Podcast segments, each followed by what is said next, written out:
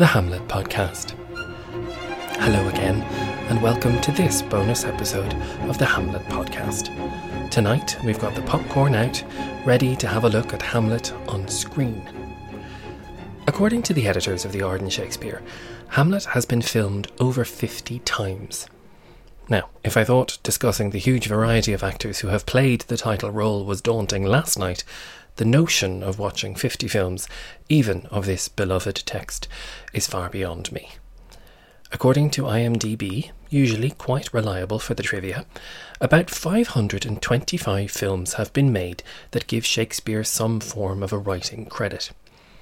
It's an industry that has generated well over a billion dollars filming his plays, and it's worth noting that about 10% of these films have been versions of Hamlet. So much for the other 37 or 38 plays. If nowhere else, at the cinema, Hamlet is king.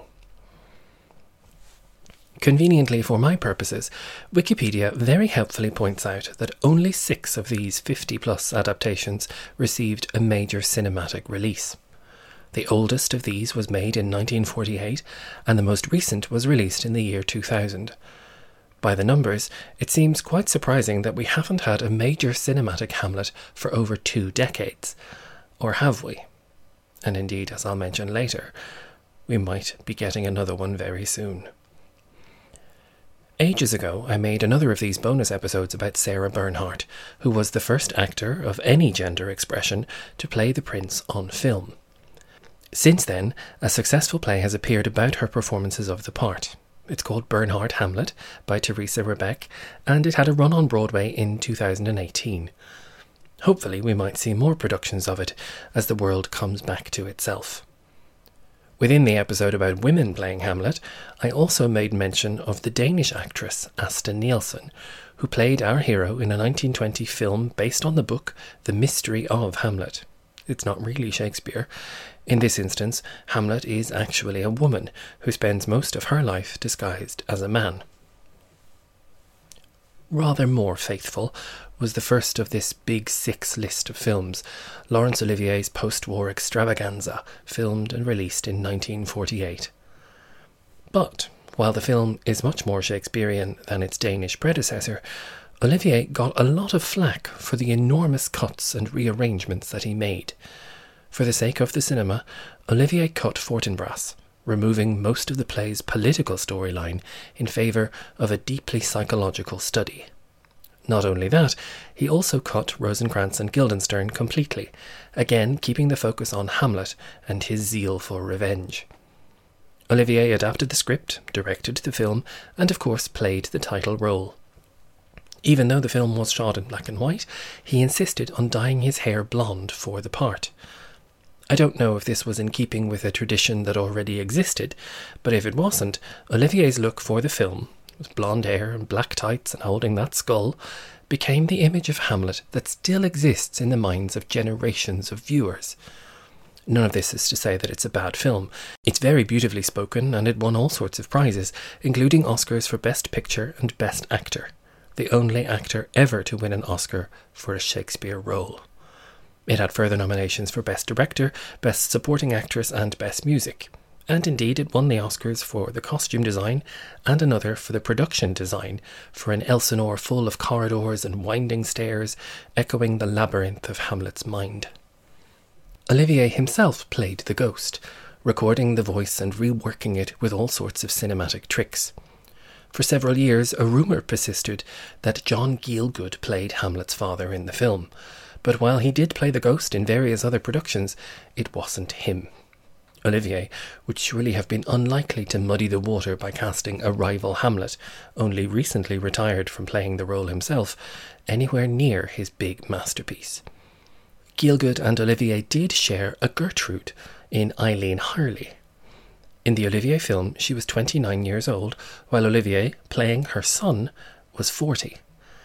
She returned to the role for the third time in Gielgud's 1964 production, which we spoke about last night, this time a little bit older than her onstage son, played by Richard Burton, but only eight years older. A major element of Olivier's production was his exploration of Hamlet's Oedipus complex, so it was no accident that Gertrude was a young, beautiful woman and that he spent so much time kissing her, to the extent that sometimes Claudius had to interrupt. This was not the case in the next landmark Hamlet in the cinema, which was released in 1964. Another black and white offering, this one was directed by Grigory Kozintsev, and as you might guess from such a name, it was made in Russian. The text was translated by Boris Pasternak, and the music for the film was written by Dmitri Shostakovich, and it was music from this that started this episode. It is beautifully staged, if a film can be staged, and one of the most densely populated courts of Elsinore that you'll ever see. Again, there are significant cuts throughout, notably, a great many of the soliloquies are gone. While Olivier went as far as to film the sea battle and the pirate ships, Kozintsev filmed many of the scenes by the sea, the crashing waves and the sheer expanse of the sea gave a sense of contrast, an idea of freedom that is totally out of reach for the inhabitants of this rotten, oppressive Denmark. One of the film's most striking images is of Ophelia as she is prepared for her father's funeral, strapped into a horrifying iron set of undergarments that support her extravagantly exaggerated silhouette. The film is a product of its time, of course, made by several artists who had been imprisoned during the worst years of Stalin's regime in Russia. Soon afterwards, Hamlet made his Technicolor film debut, in a version by Tony Richardson, based on his production at the Roundhouse Theatre in London. This starred Nicol Williamson as Hamlet and no less than Marianne Faithfull as Ophelia. While many critics felt that they were a very unlikely pair of lovers in Hamlet and Ophelia, Faithfull admitted in her autobiography that they were having an actual affair during its filming. Unlike its black and white predecessors, this film was made on a small, dark, intimate set and on a very small budget. It wasn't anything like as successful, but to me it feels like a really important step in the history of Shakespeare on screen. Without many of the lessons learned from this, I doubt we would ever have seen the BBC Shakespeare series about a decade later, in which Derek Jacobi played Hamlet. Before that, another hugely successful stage production starring Richard Chamberlain was filmed in the 1970s.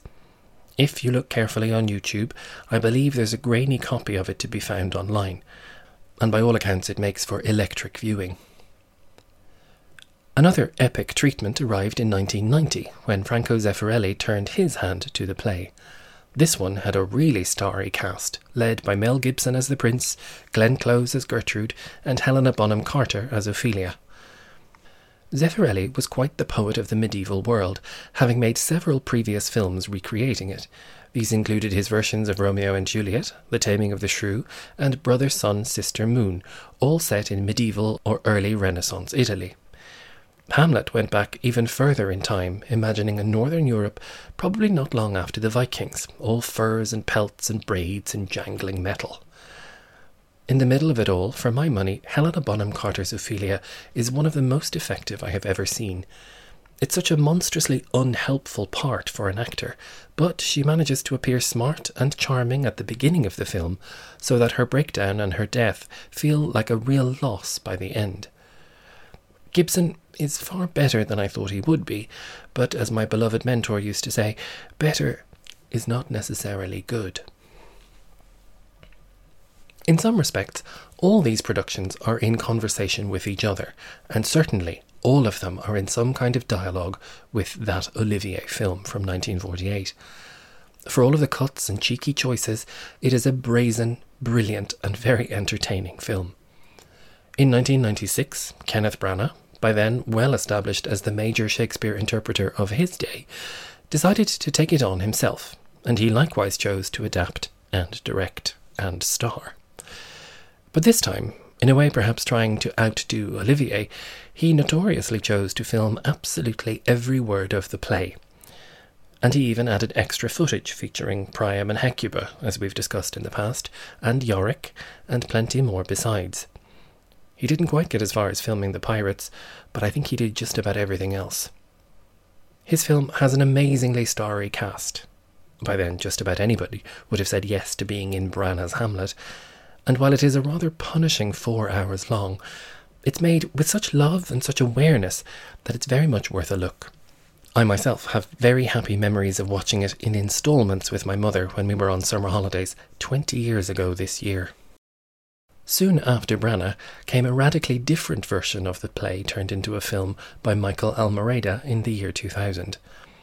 While Branagh had moved the whole story forward in time to the 19th century and filmed almost everything in and around Blenheim Palace, Almereyda made his film in and about New York. It was very contemporary, although watching it now, the film is immediately dated by the simple fact that it was made just at the last moment before everyone on the planet got a mobile phone. It has a handheld, kind of edgy quality, enhanced by Hamlet himself being a wannabe filmmaker. The whole story takes place in and around the Denmark Corporation, an easy switch to make old Hamlet, Fortinbras, and Claudius titans of industry rather than literal kings. There are some very funny little gimmicks in the film. When Hamlet is out on the street, a clever shot places him in front of a shop selling Halloween decorations, so a skull hovers just over his shoulder. And then, when he delivers to be or not to be in a video store, another sign of times past, every label on every shelf around him says action.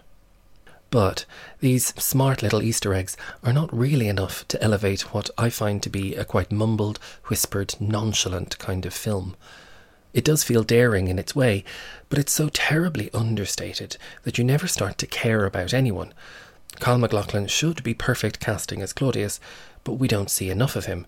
And Julia Stiles does quite well as Ophelia, too, and she makes more noise than the rest of the cast combined. Again, perhaps as a reaction to the Branagh choice to film every word of the text, this film is drastically cut.